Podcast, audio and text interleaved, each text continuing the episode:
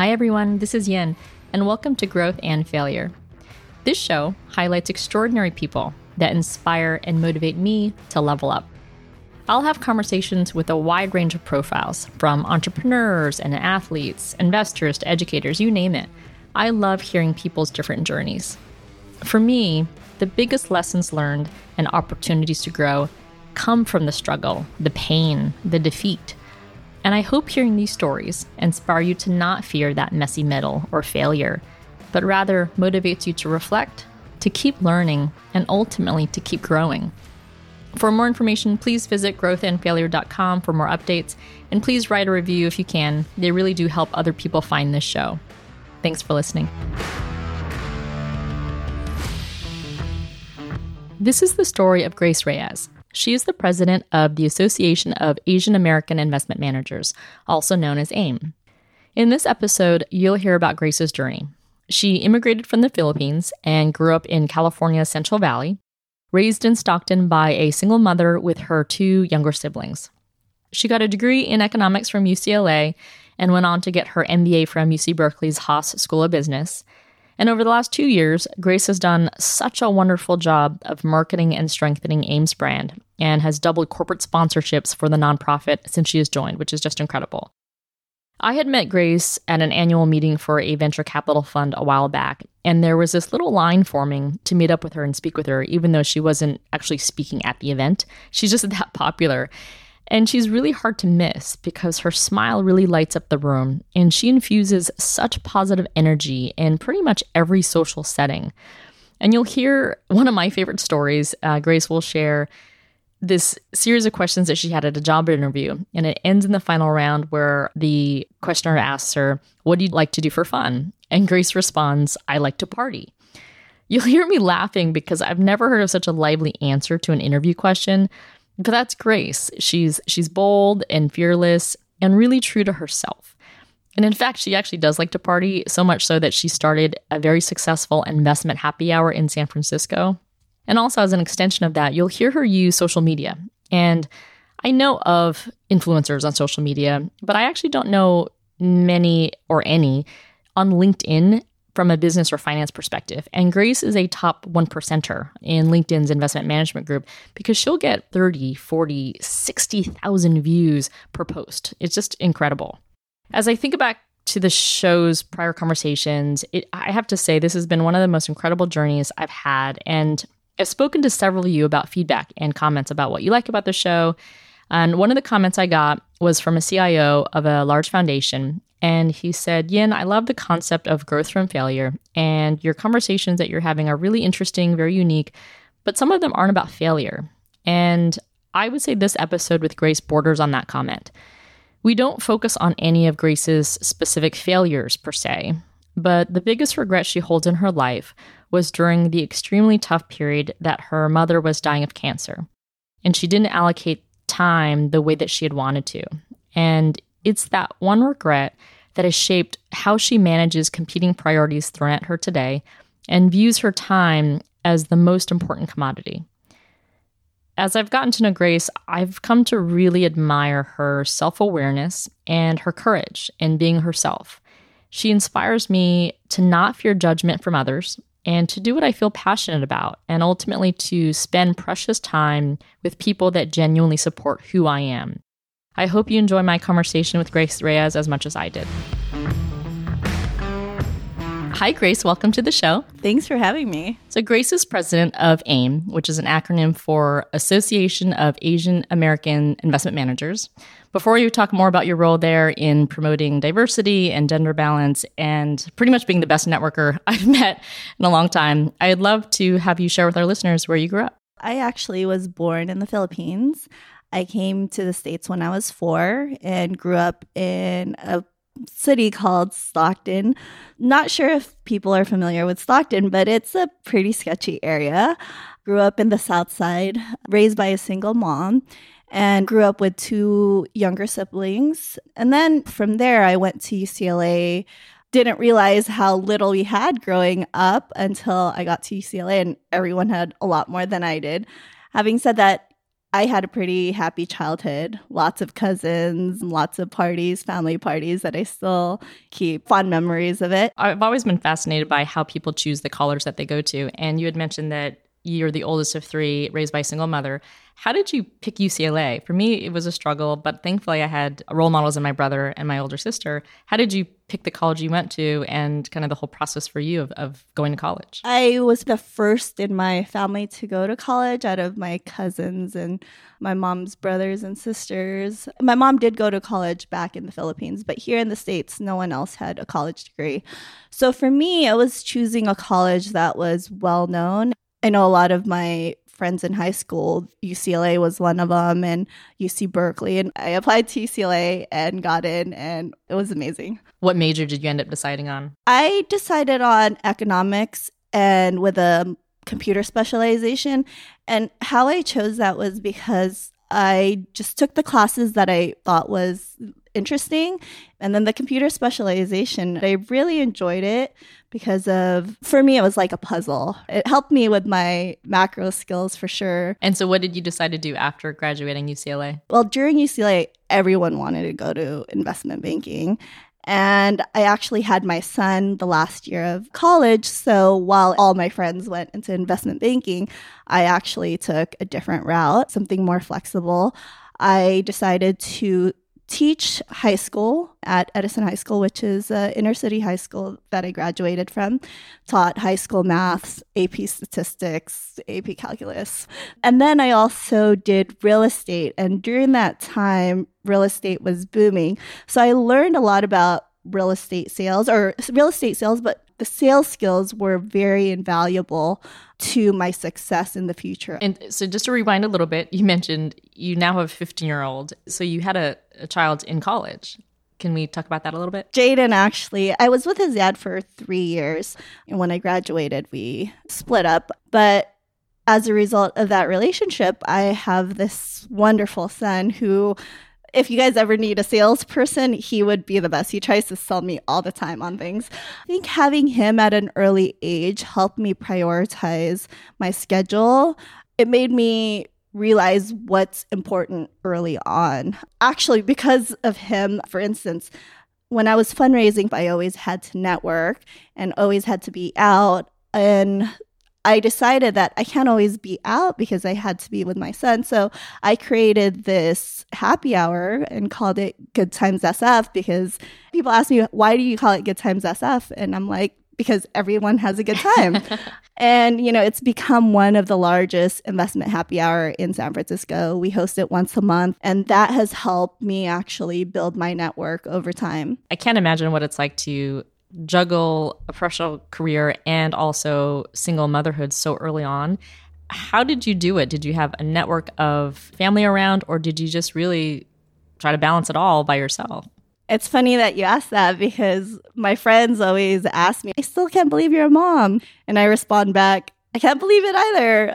It's what I know. It just comes second nature. My mom early on had helped me and then my aunt also had helped me. So i had a bunch of people help me. Even until now when i travel a lot i have my sister-in-law fly in or my sister fly in from san diego or my aunt come from stockton. So it definitely takes a village to raise a kid. That's so lucky that you have that network. Can we rewind a little bit and now talking more about your professional trajectory how did you get from being a teacher at your old high school to really getting into more of the sales oriented profession that you're in today? During the time I was teaching, I was also doing real estate sales. And there's this one friend, or one of my clients actually, he was in investment banking. And when I was showing him a property, I was telling him, Yeah, you know, I went to UCLA. I wanted to get into investment banking, but, you know, I'm doing real estate sales now, would love to get back into finance. And he was a managing director for an investment bank for Credit Suisse. And he's like, hey, I could get you an interview. And I'm like, okay, cool. So I did this interview and he got me all the top people were there that I needed to meet. It's funny because I didn't actually end up getting the job. One of the questions they asked me at the very end was, What do you like to do for fun? And in investment banking interviews, you're supposed to say, I volunteer for the homeless or I um, you know, travel the world. I like to read books. And I was very upfront and I said, I like to party. So, of course, I didn't get the job, wasn't a, the cultural fit. I'd still say the same answer now if I were to go back 10 years um, at that interview. I have to say, that's the first time I've ever heard that type of answer to a question.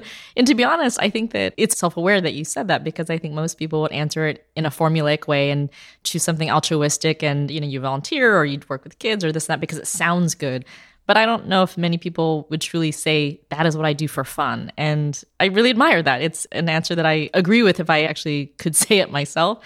So if you didn't get the job at Credit Suisse from that lovely and lively answer, what did you end up doing for work? I was still determined to get a job in the finance industry. I worked with a few headhunters and I finally got a job at Mellon Capital Management as a reporting analyst. And from there it's a lot of skill set I've learned in real estate, I applied it to my job in finance. So, for instance, as a reporting analyst, you're waiting for the portfolio managers to give your reports. And because i knew how to work with them how to had the emotional intelligence or the sales skills to work with them i always got my reports first out of everyone on my team. So i knew that early on that sales skills were important as well as just relationships within the industry to accomplish a goal. I did Mellon Capital for a year and a half and actually at the end of I, I decided to quit because that was around the time my mom was diagnosed with cancer. You had mentioned that's one of the most impactful times in your life. How did you deal with that in terms of work and family and also your mom's illness? That was a really tough time in my life. I didn't know how to deal with it. And working was the only answer. So instead of taking time off, which for me, that's one of the things I regret in my life. I continued working. In my head, I'm like, I have to be responsible. I just, yeah, I didn't know how to deal with it except for work. And she was diagnosed with ovarian cancer. They gave her three months to live, and close to three months, she did pass. And so that's the time when I took time off from Mellon and decided, you know, take a step back and from my career and just focus on family. And how old were you at the time, and how old was Jaden? I was 25, so Jaden would have been three or four. So, did you take a, a, full pause from work and just say, this is the time to be with your extended family and bring your son more into that? Or how did you deal with that? I did. Yeah, I lived in New York. So, I quit Mellon Capital, took time off, and I lived in New York that summer. I was just trying to find myself. I probably wasn't the most responsible at that time because I think Jaden lived with my aunt it was my cousins, my sister, everyone helped me out. So I think at that time, Jaden lived with my aunt while I explored and moved to New York and just try to find myself. How did you deal with that? And so, in terms of thinking about who you are, what did you want to do with your time now that you realized it was so valuable to you? My mom is one of the most inspirational person in my life, and so for me to lose her was a big tragedy that loss, how I try to overcome it is I just try to emulate how she was. She was definitely a really great person. For instance, when she introduces someone, she'll say something that she genuinely likes about a person, and that would leave the person feeling really good. And I find myself doing that. Even when I first met you, you were exactly like that. And I find that the people that I enjoy working with or seeing during industry events are exactly the same way. And they genuinely are interested in you. And I saw that in my mom. And so for me, emulating her enables me to continue her legacy as you would say. And it seems like you've shared on that love and also those characteristics of your mom to Jaden as well, which is really a gift that keeps on giving, and that's it's wonderful. And so, how did you go through the process of finding yourself, and what did you do during that process? I think I had no choice. Having a son at an early age, you just have to do what you need to do to get by. So I got a job at a real estate investment firm in Oakland. And so they were really helpful. They were flexible when I had to go and meet with Jaden or he had school field trips. They were very flexible and supportive. So I think having employers that were very flexible and supportive has helped me along the way. You were introduced to me within our investment community as just being an overall rock star. And you'd left a very successful fundraising role. So I'd love to hear how you went from that to being president of AIM? A few months ago, actually, I caught up with the president of the old private equity firm that I used to work for. His name is Joe. And he's like, Hey, Gracie, how's life? And I was like, Hey, Joe, I was just working from home in Hawaii. I don't work 80 hour weeks anymore. And he's like, you don't work 80 hour weeks. Were you working part time for us? so, yeah, it was a transition after working private equity for three and a half years as head of fundraising and investor relations, the Reliant Group, which is a 2 billion assets under management firm.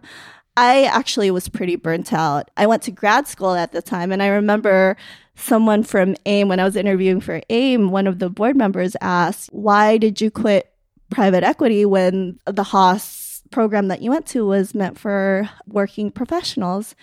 And I told him, try working private equity and going to school and taking care of your son. Something has to give. Eventually, I had left the private equity firm and then did grad school, then did tech M&A for a bit, and then this position opened up actually it was a guy by the name of jason lin and like within the tech industry a lot of people know jason lin he forwarded on the position to me. I forwarded it on to david kushner who was formerly cio of Lacera and sf county and i was like hey david maybe you should do it. And he responded back actually you should. The more i looked into it the more i realized it aligned with my skills so, you know, it's fundraising for a cause that I truly believe in. And also, it was hanging out with LPs, and that's what I love to do. And so, I ended up accepting the position. And one of the most important things that I like about it, and it goes back to the lessons I learned from my mom, and it's a work life balance, making sure you have time for your family. And so, yeah, I couldn't ask for a better position at this point in my life. I remember at my old company, they brought in an executive coach and he spent decades and decades researching leadership and qualities that were inherent in, in leaders. And one of the top priorities that they had or uh, characteristics was self awareness. And really, it was the one attribute that he said was the defining feature in, in leaders. People are saying time is the only commodity we really have to face. And so we're going to use it really wisely. I still haven't met anyone that put such emphasis on it in a way that they really feel like they're enjoying life. And with you, what I really admire is you put that as such a priority. And it's clear, very clear, that you make this time for yourself and your family. And that self care is so important. I think the life experiences that I've had definitely plays into my desire for a work life balance. And I also try to promote it within the people that I work with. So, for instance, a lot of our consultants with AIM, they work from home. You know, no one actually reports to me in an office. Everyone works remotely. Or when I'm meeting with a colleague and she's like, Hey, Grace, I can't meet with you because I have to take care of my kid or I couldn't find a babysitter. I tell her, hey, won't you bring the baby along to promote work life balance, to be able to help women in the industry? And I definitely take it to heart. One of the things you mentioned a little bit earlier is that you created San Francisco's most popular happy hour. How did that come about? Was that part of a job that you had at the time or just something on the side you really wanted to do? It was mainly because I needed to be at home with my son. That was my first priority. So going out every single night, which I feel that you need to, especially early on in your career, you need to be out there. You need to be meeting people. You need to be networking. I just couldn't do it every single day. So instead of going out and meeting people at different events, I was like, okay, well, I could have my own events and I could collaborate with these amazing women who are very well connected themselves and have this one big event. And so I think it was just more of a need that I needed to needed to tackle and to be responsible and be with my son and that's how the Good Times SF came about. I think it's just having the nucleus of people that are have great energy, great vibe, that are part of the industry. Like we share a common thread of collaborating and helping one another out. I think that's definitely why Good Times SF and ultimately, you know, I bring that to AIM is um, the collaboration um, and the desire to help one another. It's interesting you mentioned that because when I first moved from New York back to California and a colleague had introduced me to AIM, it was a wonderful organization, solid at the time, and this was now five, six years ago. And I met a few people, and the networking events were good, and I enjoyed them, but I just didn't stay engaged for a variety of reasons. And about a year and a half ago, I started hearing about AIM again, and people were like, "Oh, you have to go to this event, or it's getting so fun now." That was when you joined, and it was really attributed to you. And you've single handedly changed the liveliness of the organization. But can you go into that a little bit in terms of using your sales skill now on the nonprofit side and really expanding that for AIM and also just for other nonprofits?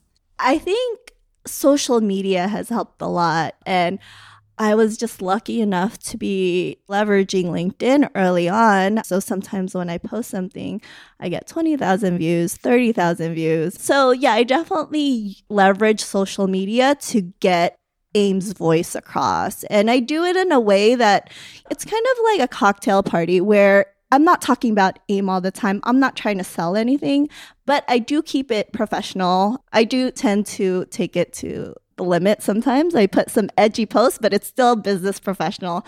So leveraging social media has definitely helped me propel AIM to the next level. And what are your goals for the organization? Do you think about it in the next quarter or year or two years, or how do you think about the future of AIM under your watch? I work with the board of directors on that. And I think one of the things that we'd like to get more involved in is the politics of it, because there's a lot of laws that are meant to help minorities, but yet Asian Americans aren't considered minorities in some municipalities or states. And so we get left out of that. And so no matter how hard I try, if we're not included in that law or that definition, then the Asian Americans get left out. So for now, what we've been great at is creating a grassroots movement where people want to help AIM because they like AIM, because they love the network. So I think that's what we're going to continue to do is just create awareness for AIM, more awareness for AIM, and getting more people that are influential to attend our conference and that want to help the organization. You really have a genuine love and compassion for people. And I think that comes across, whether it's defined as personal or professional, it really seems very genuine. And I think that's why your reputation really precedes you and people think so warmly of you and, and speak so highly of you. We talked a little bit about your mom and her being the biggest inspiration in your life. Did you have a mentor or role models I would say that there's no particular person that I could pinpoint as my mentor. I would say that there were many women that I looked up to. And when I saw an attribute or characteristic that I admired, I tried to emulate that. So again, for my mom, it was her hard work and um, and work ethic that I truly admired, and being the loving person that she was. And then for women in the industry that were very collaborative, those that have helped me to get to the next level, I tried to do the same for the next generation. So, no one in particular, but I do try to take pieces from everyone and try to emulate them. What are you most proud of so far? I would say that every time I bump into my neighbors, older ladies, most of them, and they would say, oh my God, your son is so kind. He asked if I need help with the groceries or he would open the door for me.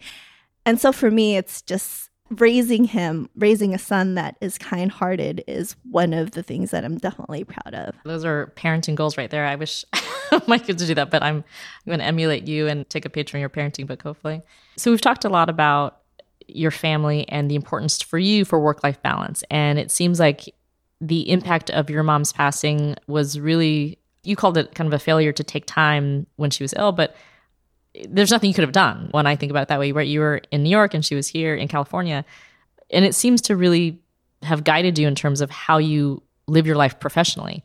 Would you change anything about that knowing now that you actually seem to have a really beautiful work life balance I still have it in me to work 80 hours a week.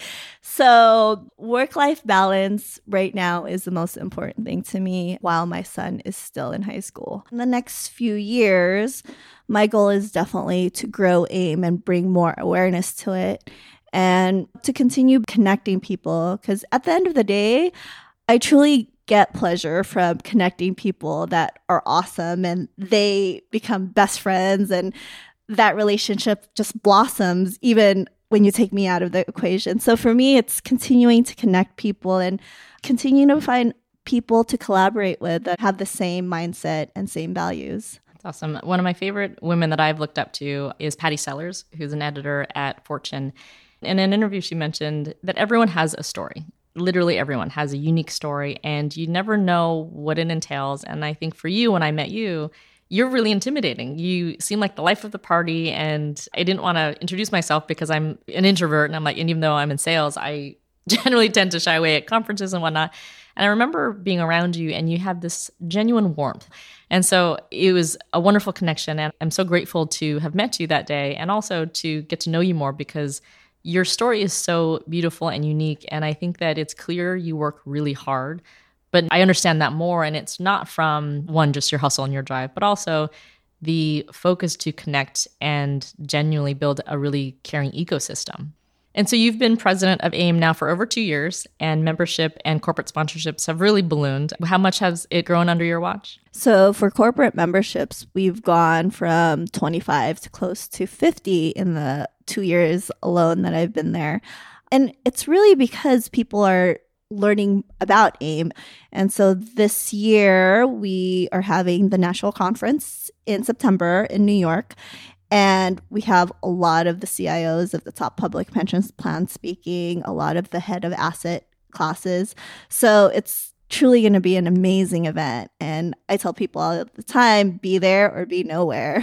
well, Grace, where can people find out more about AIM and also about you? People can go online, aim.org. That's three A's, A A A I M, to find out more about AIM. Or you can go on LinkedIn and search for me, Grace Reyes, and I will be popping up with some funny posts. well, Grace, thank you so much for your time today. I really enjoyed having you. Thanks so much for having me.